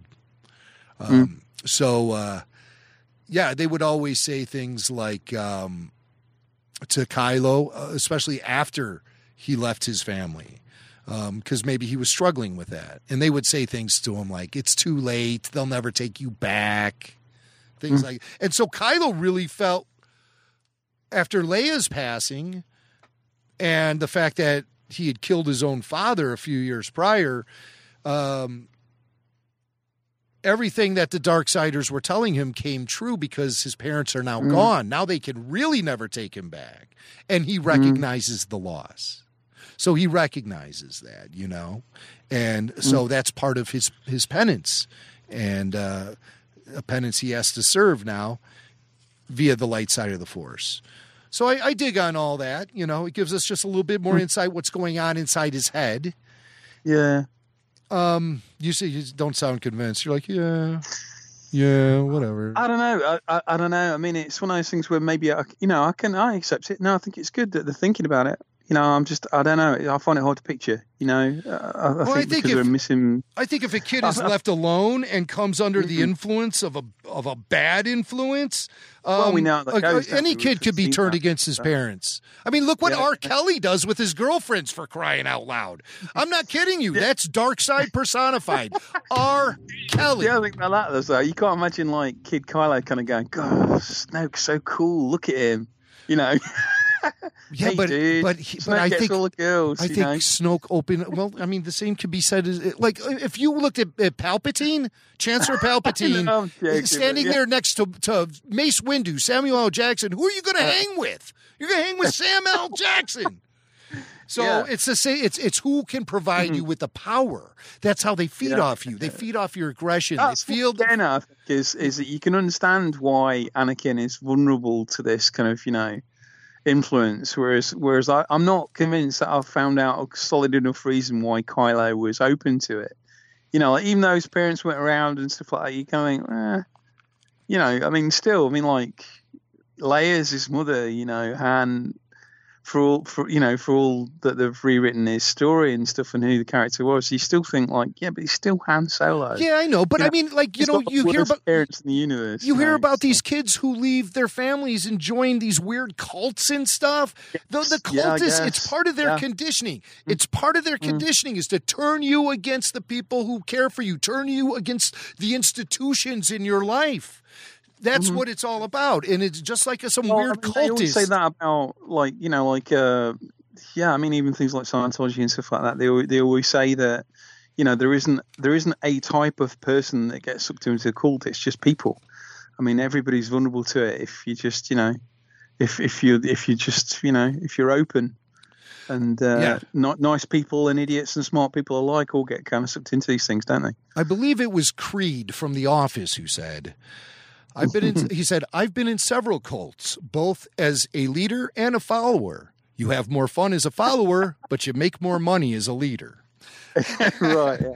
So later in the book, uh, Pri- uh, Pryde, Pryde, that's his name, G- General Pryde, he uh, is communicating with Palpatine. And this is a line I couldn't figure out, uh, even after seeing the film seven times. Um, he says, As I served you in the old wars, I serve you now. So then, there again, with that hmm. old wars business. I Yeah, thought yeah. at first he said the Clone Wars. I served you in the Clone Wars. I'm like, how old is this guy? But um, the old wars. Yeah. So I guess that's just in general uh, how the galaxy refers to the series of events that happened in the rise and downfall of the Empire. They just call it the old wars. We call it the Clone Wars. We call it the Galactic Civil War. They just lump it all together and call it the old wars. Oh, those are the old wars. Um, Where did the Sith army really come from? The army on Exegol. That's all explained. Um, Are we talking about the guys in in red, or are we talking Yeah, the guys in people- red. The guys Yeah, yeah, in red. And this was touched upon a little bit in the uh, visual dictionary that came out a, f- a- a couple of months ago. But uh, They were they were like blinking and missing in the movie, weren't they? They were like, oh, yeah, unfortunate. I would have liked to see more of those Sith, uh, those red Sith troopers. I thought they were really going to feature. Or was it like I think they were in on screen for like twenty seconds or something collectively? You know, it's like, uh, But so they focus on this Captain Sabrond, who is Right. the commander of the um, Star Destroyer that eventually opens fire and destroys the planet Kijimi. That's the uh, the first final order Star Destroyer to uh, go into New Republic space and start causing some problems. And so they getting ahead of this captain a little bit, and um, uh, this segment says uh, the bridge was filled with final order officers, many raised on Exegol, just like her, others from various planets in the unknown regions. Several were, were children of the Empire, following in their parents' footsteps. Many of the crimson clad stormtroopers had been conscripted by the First Order as children and then carefully culled and disappeared by spies based on their potential. Everyone on this bridge had, wor- had been working toward one goal the return of the Sith. So you hear, so you see where all these where this army comes from, they were all raised by children. Uh, uh, they were all raised as children in the uh, in, in servitude to the uh, first the first order. Some of them, and then spies on Palpatine's behalf, Sith eternal spies that had uh, been um, working uh, for the first order. Then would take the youngest children that the first order would um, apprehend or apprehend. Um, what's the word I should say? Uh, that the first order would uh, they would conscript the children into uh, Yeah. into servitude for the uh, army. So they would take the best ones and ship them out to Palpatine. And be like, "Where did that kid go?" I don't know. Well, I guess we better get some more kids. Um, so um, a little more about Babu Frick. Uh, they do kind of explain how he has a connection to some folks uh, in the Endor system, which explains how they got that random call from him that's uh, told as a part of the exposition by uh, Jannah when they first come Did he- across them. Was he? Uh, did he get the helmet?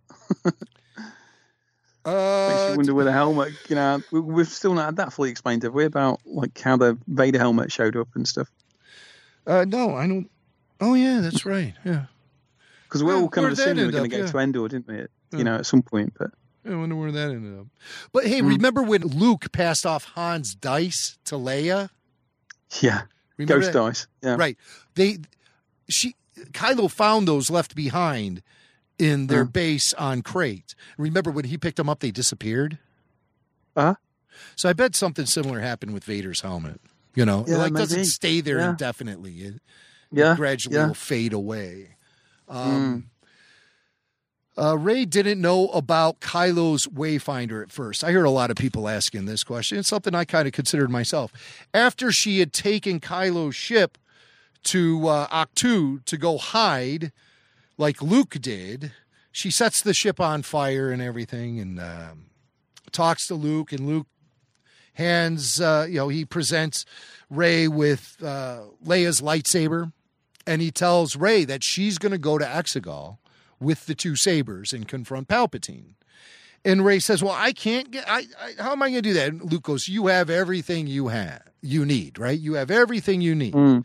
And so she goes then into the burning wreckage of Kylo's TIE fighter and pulls out the Wayfinder.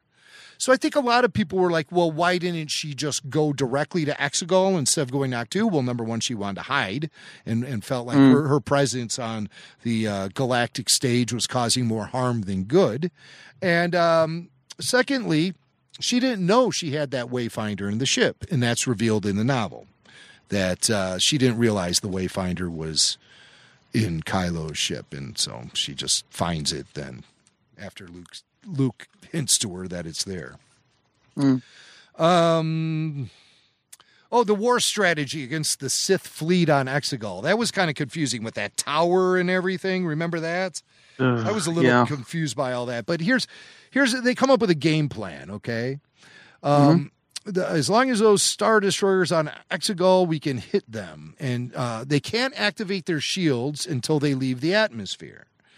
Um, and it- that's not easy on Exegol. Ships that size need ships that size need help taking off because their navigation can't tell which way is up and which way is down due to all the electrical storm disturbances that are Okay. happening. So ships that big can't easily go in and out without. Mm-hmm. Oh, that was a line we really could have done Oh, within the movie. hell yeah! Well, I couldn't That figure out really what it was, what was happening there. So they yeah, that would have made mu so much more sense to me. Yes. That was that was the only thing where I was like, wait, what? Why are they all just sitting there? And yeah, So they were That's all. Ga- they were all gathered, getting ready to take off in a, like a caravan, Mm-hmm. like a convoy out of there. They use a single from the navigation tower that helps guide them through all of those weird anomalies in space when you're Uh-huh. leaving the Exegol system. So Shall I give you a little weird bit of trivia about that? Sure. It's quite freak. My buddy Marshall Barron is an archer, and the the pair of us were, were in Ridley Scott's Robin Hood as as merry men. And uh, Marshall teaches archery. He's he's probably like third or fifth ranked in Europe, something like that. He's an amazing, amazing archer. And he taught the um, Lando's daughter how to use the bow and take that shot. So one of my best friends was the guy that taught her how to do that. He also taught all Wonder Woman's um, legions how to use use bows on horseback and stuff like that. oh He's a bit of a wow, clever- man, this is guy. the guy. Marshall Barron, very talented guy. He- Wow. He, uh, although I'm from Nottingham and should should be a reasonable archer, Marshall was the guy who got me in shape for Robin Hood. Do you think me- there are any me- videos of him on YouTube that uh, our listeners could go Uh, check if out? they're on, I'll I'll put you in touch because he's a, he's an amazing archer. We both had to take an ama- a, a crazy shot on Robin Hood where we had to light up. A, a, basically they, they throw like a uh, like I think it's a dagger with a like a a bag that's got explosives in it, and then we have to sort of shoot at the bag. And it has to go up in one, and like sort of about seven of us had to take the shot, and all all the arrows had to hit at the same time. So it's quite a tall order. So uh, Marshall was the guy that got us all, so we could shoot a, shoot a bow like forty foot and hit a target like together at the same time. So he's a bit of a clever guy, and he's a great archery teacher. Amazing, Marshall Awesome. Barron. Well, for those of you who might not uh, know this, Paul has been involved in uh, several film productions on camera uh, from uh, Many. generated out of the uh, Oh, it's Pinewood weird to think Now, Jimmy, it's been years. Well, it's So been it's been years, but the movies are they never go away. You know, you're you're in uh, Harry Potter at the very end when um, they're on that uh, train platform. There you are, and I've seen you in. Okay, I, I think I saw you in a Spoiling lots of movies. a Bourne Identity movie. I know you were in Gladiator, and of course, for our uh, Star Wars fans out there, there may be one or two listening. Paul was actually Meena Tills in Revenge of the Sith. So um, I was was in Paul. Batman and Doctor Who and all kinds of stuff. So I've got most. I've ticked off most of the wish list. The only thing I don't think I've ticked off is I nearly got on Planet of the Apes, but it was a Tim Burton one, Mm. and I didn't didn't get that. I'm a huge Apes fan, so I would love to have done that. And uh, yeah, there's a few. I haven't done a Trek yet, but obviously Yeah. they're, they're usually filmed in the US. So 007? Uh, I've done a yeah, I've done the Bond movie. I was in a Bond film. Which uh, one? One of the one of the um, Pierce Brosnan ones. Which was the one in? Was it The World Is Not Enough or something? Ninety Mm-hmm. Yeah, nine, two thousand. Yeah, yeah. So one of those. Yeah, yeah. Well, we'll, we'll be looking Yeah. for your big action sequences in those. it's usually That's you in the background, right? Blur number forty-seven. yeah. Oh, that's very cool. Um, so they need to they need to take out this uh, tower so these ships can't fly uh, o- out of the atmosphere, and also they recognize that. Um, with those ships having the power to use those cannons to destroy a planet, they they recognize that those cannons are probably directly connected to the reactor of the ship because that's the only way they can generate that sort of firepower. They'd have to be taking uh, energy directly from the reactor. And so you know what that means in Star Wars terms. If they have access to the reactor, they're going to blow that sucker up. And so they recognize that as a weakness on board the Sith Star Destroyers, that the. Um, the cannons can be fired upon, and that will cause a chain reaction that will blow up the uh, the ship. So much like with the Death Star. Um, oh, a beautiful, cool scene when Lando reunites with the Millennium Falcon after all these years, and Oh, uh, he takes a little tour of it, and. Uh, you know, no, you know, has a lot of memories flooding, and you know, he thinks back to when he owned it and the parties he threw in there and stuff. And he goes into Chewie's little uh, living quarters, tiny little area there where his um, Oh. his cape closet used to be. And Oh, yeah. uh, he's a little disappointed to see they're not using it for capes anymore. But it was, it was kind of carved out to be a, a, a cool compartment to stash uh, whatever uh, kind of contraband the uh, smugglers were carrying on board. So, but you know, he gets filled with emotion going through that sequence, and I, I really enjoy that. When we were watching the film the other day, recording our commentary track, you, Jason noted, you get a brief glimpse of Lando sort of. Um, reviewing the, the the Falcon and just you know just brief shot of him and Jason's like oh I didn't recognize that shot before you see Lando on board the Falcon in the corridor there uh, so that's you know you can take that little moment and expand upon it that's probably what he was Mm. doing I like it when I like it when writers manage to find moments, you know, that we kind of yeah we didn't we didn't realize that we wanted to to see, and there are there are a few. I remember exploring that uh, like years ago when I was uh, talking to one of the book publishers, and we, we were chatting about like potentially. This is before even before the buyout, I think, and we were, we were chatting about the possibility of doing stuff to do with um, like moments that you didn't see in Star Wars that we know had happened you know, and the, there's all kinds of stuff like when 3PO gets taken in by the Jawas, you know, you see him get spotted and stuff like that, but you don't see the moments when he gets dragged in and, you know, all that kind of stuff. And there's there's loads of those moments that you know had to happen, but we didn't see. And I think one of the great things about these books is the way that they can kind of find those moments for you. We think like, yeah, that definitely happened, but we, ne- you know, but Right, we right. never saw it. I Well, love those. yeah, as- as those far as- feel like, yeah, definitely that that that did happen. Yeah. You know. Well, this book definitely this book definitely serves that purpose and and does expand on a lot of things and and we're really and now we're getting into the real stuff here. Now we're getting into the gold. Um, Juicy. Now Rey is uh, confronting Palpatine, and uh, he. Uh, uh, again, this is the second time he's referenced as a clone in the book. Okay, he says it was her grandfather, his spirit trapped in an artificial form, his power too devastating to contain.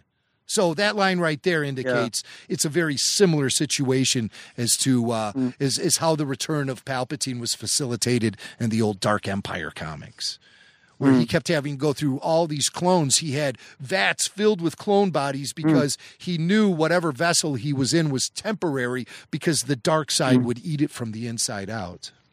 So do they do they communicate like how long he's been either in this clone body or how many clone bodies? I'm getting he's been there. I'm getting or- there. You'll, you'll there. again. It Okay. all it all happens uh, in, in one passage here at the end. All your questions get answered. Uh-huh. Good. When I get to page 219, right now I'm on page 202. So we're getting there, pal. We're getting there. It, it, you'll be glad you stayed tuned in, tuned in to get to this part. Um, but so Palpatine, he, you know, he reveals uh, that he never wanted Rey dead. He always wanted her there to serve as Empress Palpatine, and he is, is now trying to. Uh, he, ex- he even explains, you know, the Sith. They they often tell you exactly what's going on, and uh, you really need to listen closely to them because they're not BSing. He says her hatred, her anger, is uh, going to lead her to kill him. And if she should try to do that, his spirit will pass into her. All the Sith live in Palpatine. Now, do you understand how this works? The Sith, the rule of two, for a thousand years, this has been going on, generation after generation. You would have a Sith rule of two, beginning with Darth Bane. When eventually part of the tradition and the heritage of the Sith means that the apprentice eventually kills the master. And it is at that moment that through that act of anger, the Sith spirit can immediately transfer into another living vessel. And that vessel has to be strong in the dark side of the force. And the door only opens via anger and hatred. So if somebody killed Palpatine with purely pure thoughts and uh, you know out of self-defense or whatever, he couldn't transfer to them because they aren't operating in the dark side. Got You- you- Mm. So you get that? Mhm, yeah. Um, and and so that's going to become real important in just a minute. It's already going somewhere. I can. That's really interesting. Yes. Yeah. So uh, yada yada. Yeah, they keep referring to atmosphere is Atmo in this ATMO, and that gets real annoying. But hey, That's at least weird, yeah. at least it ain't Mm. calf. so, Mm, which is the yeah, most annoying. trending. Yeah. So, oh, okay, Rey really gets tempted too by Palpatine, and and you pick up on that a little more in Mm. uh, the novelization when he says, "Strike me down, take the throne as empress, reign over the new empire, and the fleet will be yours to do as you wish. Only you have the power to save them all. Refuse, and your new family dies." So Rey thinks about that. She's like, "Yeah, that's not that's not the worst possible thing that could happen." So she's he's tempting her. He's tempting her. And when Palpatine says he's all the Sith, remember what I said about, you know, that moment when the when the apprentice kills the master, the master then, as is how it's supposed to work, the master then transfers his life essence into the apprentice, right? I, mm. I don't think that's ever told to the apprentice, ever. Okay. I don't think that little fact is ever revealed to them as they're training underneath the master. You know, I think that's a little Sith surprise for the apprentice who thinks he's got the upper hand, but the apprentice never has the upper hand because the apprentice becomes essentially possessed by not just one Sith, not just the Sith they killed, but all the Sith prior. It's a it's a it's an orgy going on in there of Sith. It's a Sith orgy. Okay, hmm. so I just wanted to talk about that for a second, just because I, I just because I wanted to say Sith orgy. Um, how You know about Yes. you, f- familiar with Dune, right, Jimmy? Dune. Yeah, I've heard of it, but I mean, no, I could, I never say, I could never read the thousand novels that make up the story. I could never sit through the thousand part miniseries that they did, and I never Right. saw a frame of the uh, of the uh, Dune movie. Was that David Lynch who did that? Yeah. I, I, I've heard nothing but terrible things about that movie. Is that right? I mean, should I be avoiding Dune the way I do? If you're if you're not if you're not um, a David Lynch fan, then I wouldn't recommend it. And I'm not a David Lynch fan. Even, even if you are a David Lynch fan, I'd, I'd kind of maybe. You know, I don't know. It's got its own. It's its own thing. It's quirky. The, but the books are astonishing, and they are a massive influence on Star Wars. And this is this is a gigantic nod to uh, something in Dune, I would say. Yeah. In that the- there's there's there's a there's a sisterhood of kind of they call them the Bene Gesserit, and they're kind of psychic witches and they uh, they've been trying to kind of basically engineer a messiah for uh, for, for centuries.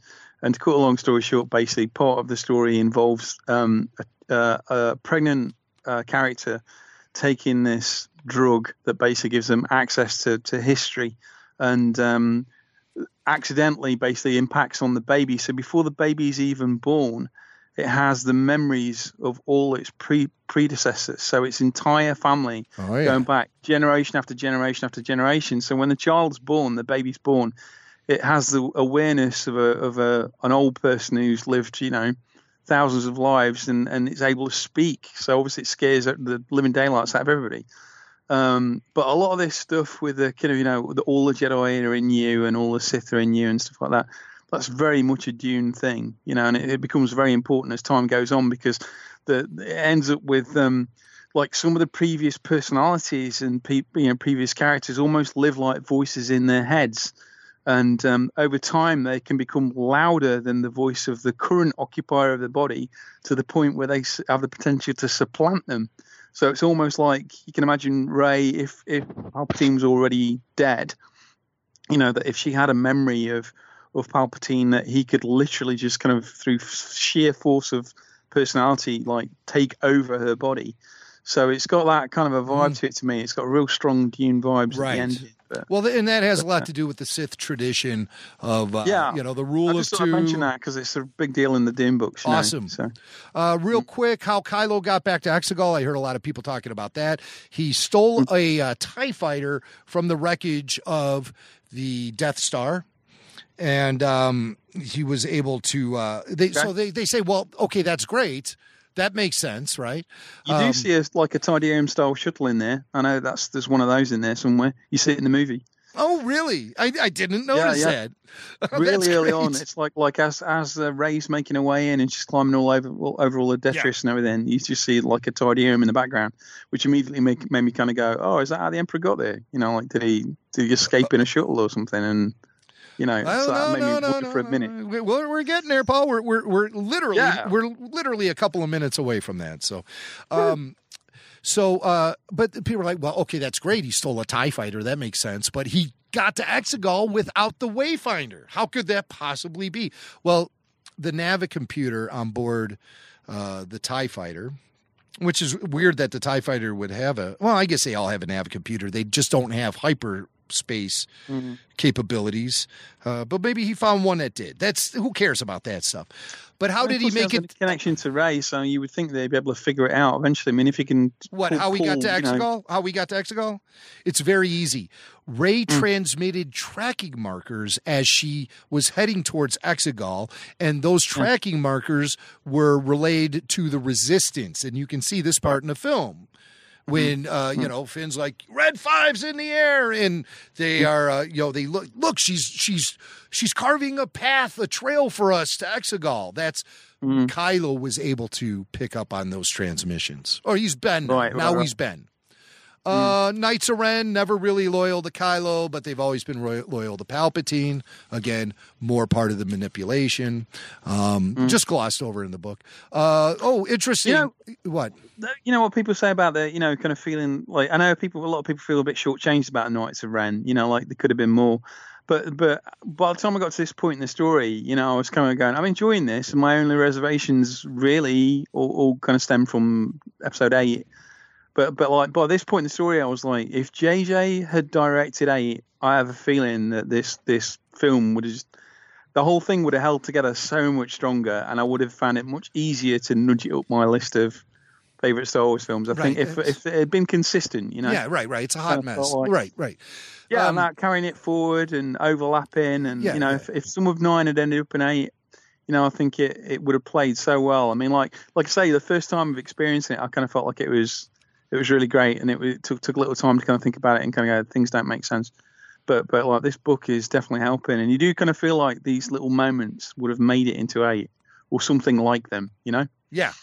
Now, just keep in mind, the more you talk about your hangups about, with uh, the Last Jedi, the, the longer it's going to take me to get to uh, all the all the questions you want answered. So, uh, all right. Uh, uh, oh, one more thing before I get into uh, the big stuff about uh, how Palpatine cheated death and the origin of Rey and Rey's father and all of that stuff. Before I get into that, there's one thing I do have to point out. Have you ever wondered what the Emperor smelled like? Not particularly. Okay. Well, we get in. We, I I mean, a, very valuable passage in this book. You you uh, learn that as Rey stepped closer to Palpatine, she realized her grandfather smelled like rotting meat. Ugh, Rotting nice. meat. All right, are you ready to hear how Palpatine cheated death? Mm-hmm. I'm not going to summarize it. Magic and science. I am not going. Well, yes, I am not Mm-hmm. going to summarize it. I am going to read the passage. Um, she, uh, Rey realizes this as she approaches Palpatine. She gets overwhelmed by the power emanating off of him, and um, he's taunting her to strike him. And at that moment, the force is really rocking off of Palpatine hardcore. And Rey is able to find a connection with him. She's like, maybe it's because of the fact that she's that's his her grandfather and they share the same blood. But it was revealed to her at that moment how Palpatine cheated death. And here is that passage falling, falling, falling down a massive shaft, the betrayal sharp and stinging, a figure high above, black clad and helmeted, and shrinking fast. His very own apprentice had turned against him, the way he himself had turned against Plagueis, whose secret to immortality he had stolen. Plagueis had not acted fast enough in his own moment of death, but Sidious sensing the flickering light in his apprentice, had been ready for years. So the falling, dying emperor called on all the dark power of the Force to thrust his consciousness far, far away to a secret place he had been prepping. His body was dead, an empty vessel, long before it found the bottom of the shaft, and his mind jolted to a new awareness in a new body, a painful one, a temporary one. But it was all done too soon. The secret place had not completed its preparations. The transfer was imperfect, and the cloned body wasn't enough. Perhaps Plagueis was having the last laugh after all. Maybe his secret remained secret, because Palpatine was trapped in a broken, dying form. The heretics of the Sith Eternal toiled, splicing genes, bolstering tissue, creating unnatural abominations in the hope that one of these strand casts would succeed and become a worthy receptacle. The heretics would do anything, risk anything, sacrifice anything to create a cradle for their God consciousness. Nothing worked, but their efforts were not entirely in vain. One genetic strand cast lived, thrived even a not quite identical clone, his quote, son. But he was a useless, powerless failure. Palpatine could not even bear to look upon such a disappointing ordinariness. The boy's only worth would lay in continuing the bloodline through more natural methods. And it was through that eventual union, unexpected as it was, that Rey was born the perfect vessel, strong enough to contain all the power of the Sith, his granddaughter.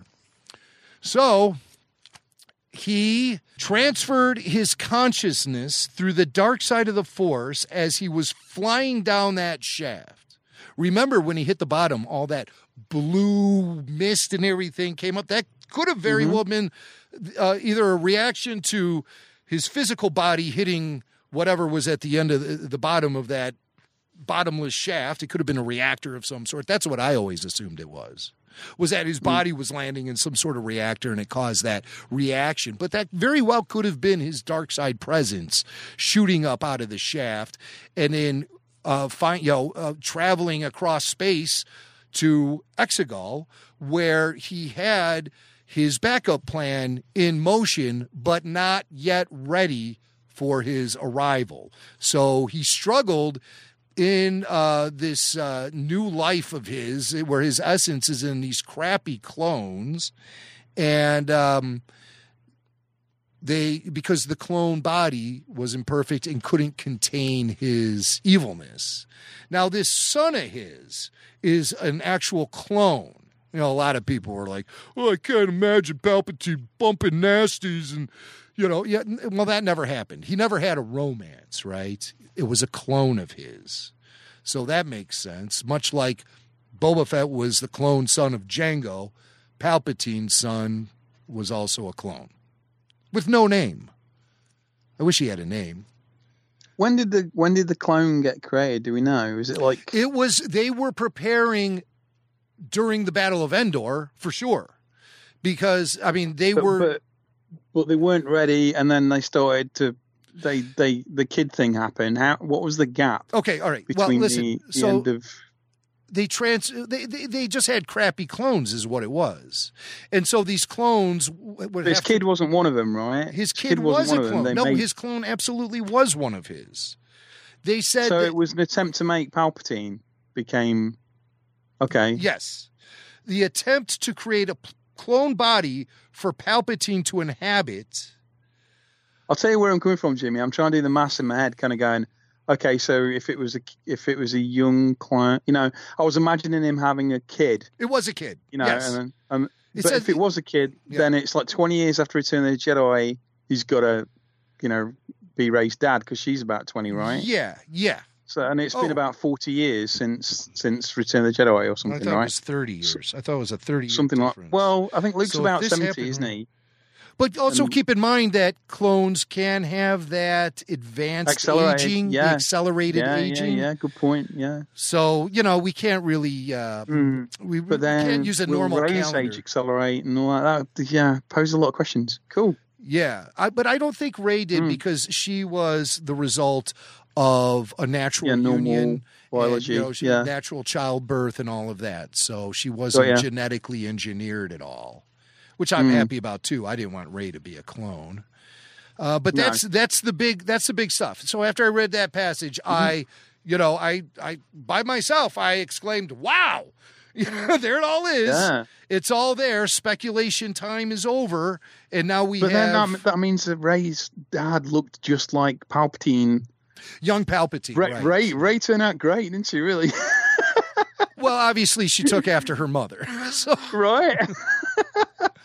obviously. Somebody else was saying about like how come the clone of Palpatine looks just like he did when he was fried in Revenge of the Sith? Surely he should look more like Palpatine before he turned to the dark side. stuff like. But then I was like, nah, because he's still, you know, he's all dark now, and his soul is going to inhabit the the clone. So even if it was fine when he was put in there, it's going to look pretty crusty, you Right. know, if if it can't hold a host. Right, and I, it, I'm it is okay a with all that as well because I know, I know George wasn't keen on the whole idea of the the Sith being able to have like blue ghosties. Right. So the idea that his spirit goes on at all, I'm sure is I'm not sure if George would be cool with that. But I think you know, as far as stories go, I think it's kind of what you know. It's an interesting choice, and I'm all for it. So I, th- I think it's this is definitely preferable to he survived the explosion. Yeah, which I, right. I was like, wait, what? Is, wasn't it particles at the end of the movie? Well, see, I didn't know. think that he necessarily survived the explosion in any way, shape, or No. form. But I thought his Yeah, there he is, you know. So I thought his Yeah. body was retrieved from the Death Star Mhm. wreckage, and then his spirit was able to repossess that body. Uh, I yeah, didn't. I didn't. You know, um, and I also obviously considered the um, the possibility of him being a clone. Uh, Mm. Okay, and then the thing I that, was thinking about legends. You know, the the EU legends. The thing always was you can't clone somebody with force powers, or you certainly can't cl- clone the midichlorians across. You know, that's right. Yeah. So so and I, that for me that's always seemed like yeah that that keeps the the you know keeps things in check. It know, sure does, you- yeah. As soon as you can do that, that's a problem. So for me, it makes perfect sense that his his the host wouldn't like take his body soul, and it would be a problem. And Good. you know that doesn't clash with anything we've already learned, even though it's not canon. You know. Perfect. Um, And then at the very end, of course, the big um, kiss between uh, Rey and Ben. And um, I'll just describe it to you. I'll read the passage. Um, his heart was full as Rey reached for his face, let her fingers linger against his cheek, and then, wonder of wonders, she leaned forward and kissed him. A kiss of gratitude, acknowledgement of their connection, a celebration that they found each other at last. Nowhere in that passage does the word love or compassion appear. And, uh, you know, so uh, the novel does confirm that the sequel trilogy is absolutely without any romance whatsoever.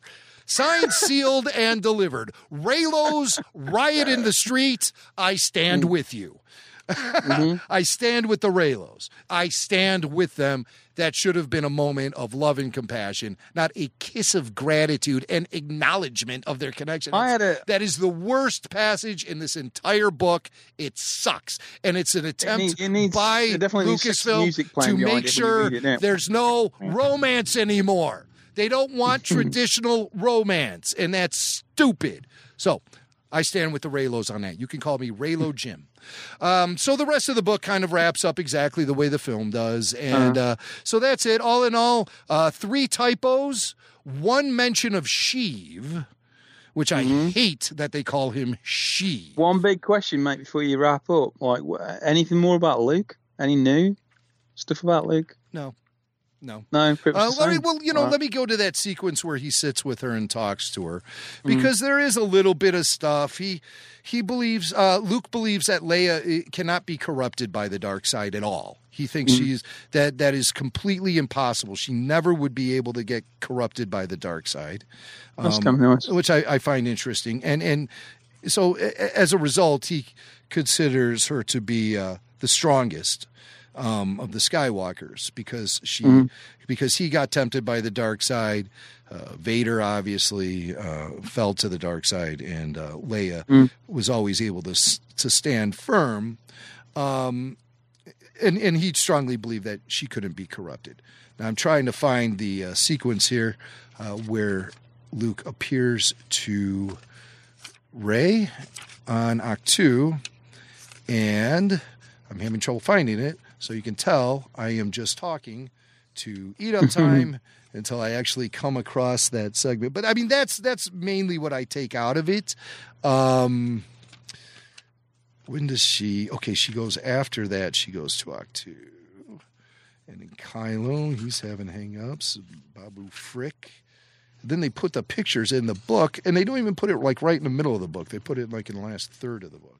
But I love when these novels and these photos look fantastic. Oh my god, they're really Oh, there are photos in the book. yeah, oh, that's yeah, too cool. yeah, they're really I love it when I love it when they do that. It just reminds me of the old one. Yeah, nice glossy, uh, very colorful. Yeah. They really pop off the page. Awesome, awesome. Do they have the bright yellow banner on the front cover as well, saying "Come to a theatre near you soon"? No, it doesn't. It doesn't. I mean, because it, it it has it's it's it's hardly in the theaters are. I mean, it's not like uh, you know. well, you know, I'm having a hard time finding this. Oh, wait, here it is. Leia was stronger Hmm. than all of us. That's what uh, Luke says. Uh, let's see if there's anything I can find in here. Um, it's it's it's primarily very similar to uh, the way it all goes down in the film uh, with Hmm. Luke and her. Um, uh, yeah, that's really the thing about Leia. There is uh, the the real thing, and you know, he says uh, confronting fear is the destiny of a Jedi. Your destiny, if you don't face Palpatine, it'll mean the end of the Jedi, and the war will be lost. Like you had to confront confront Vader, she said, and. Uh, you know, you might, you know, she she read that in his journals too, which she also stole from Ahch-To because she can't get enough of Luke's things. You know, she has his droid, she has she has his X-wing, she moves into his old house on uh, the Lars Holmes. Do you think is that where you think she eventually, you know, she clean that place up and settle down? I think it is, and I'll tell you why I think it turtle What's that? With the turtle nuns or on oh on Tatooine? No, no, no, no, no. I'm talking about um, when she goes to Tatooine at the end of the film. Yeah, yeah, yeah. You think when she? the old lady says, Yeah. "Yeah, you," she goes, "Rey Palpatine." Yes, yes. And zaps her with lightning. Or was that just my version? And then she fries that woman in the Yeah. in the weird. I fooled them all. did, did it, did it, did it, Lily? That would have been a different J.J. movie. Imagine all the fans would just be like, "What the? What the hell, He man? won!" and it sounds like Ian McDiarmid. So, um, you know, certainly a, a long episode of Rebel Force Radio. Uh, I, I don't think uh, anyone really minds. Um, and uh, we have more Rebel Force Radio coming at you guys uh, later this week with our Rise of Skywalker commentary track. Of course, we'll be coming at you from Wizard World Cleveland on March 7th, this very weekend. And everyone will be able to hear all of our everything we do in Cleveland. We'll be releasing that as podcasts uh, from our panel to uh, anything else we might be recording, and uh, we'll be back a week from Friday on Friday the 13th for the return of Clone Wars Declassified. It'll be live on YouTube and Facebook. We'll be talking about the uh, Bad Batch arc and um, with some special guests and taking your calls live. So lots of stuff going on for RFR for the rest of the month of March. Um, we also have the Blu-ray coming out. We'll be reviewing that and all the special features on that on a regular episode of the weekly RFR. So, Paul, thank you so much for joining me as I. Uh, I, I mean, literally ran ran right to the microphone as soon as I finished the last page of this book. We and said, ran "I- all the way through the show, didn't we? Just like run, run, run, run, run. just yeah, just run off and running. We're as we're, we're as fast paced as uh, the Rise of Skywalker itself, and uh, you probably don't know what what hit you, so you're going to have to listen to the show three or four times to really get the full gist of it, and then look for the novelization of this show coming in about two months. Um, Yeah. yeah, so uh, with, with a foreword from Jason Swank. Um, so, uh, any final thoughts on the uh, the reveals that I've presented from the Rise of Skywalker novel? Obviously, that's not everything, but that's really the major stuff that happens in the the novel that uh, expands on the story we saw in the film.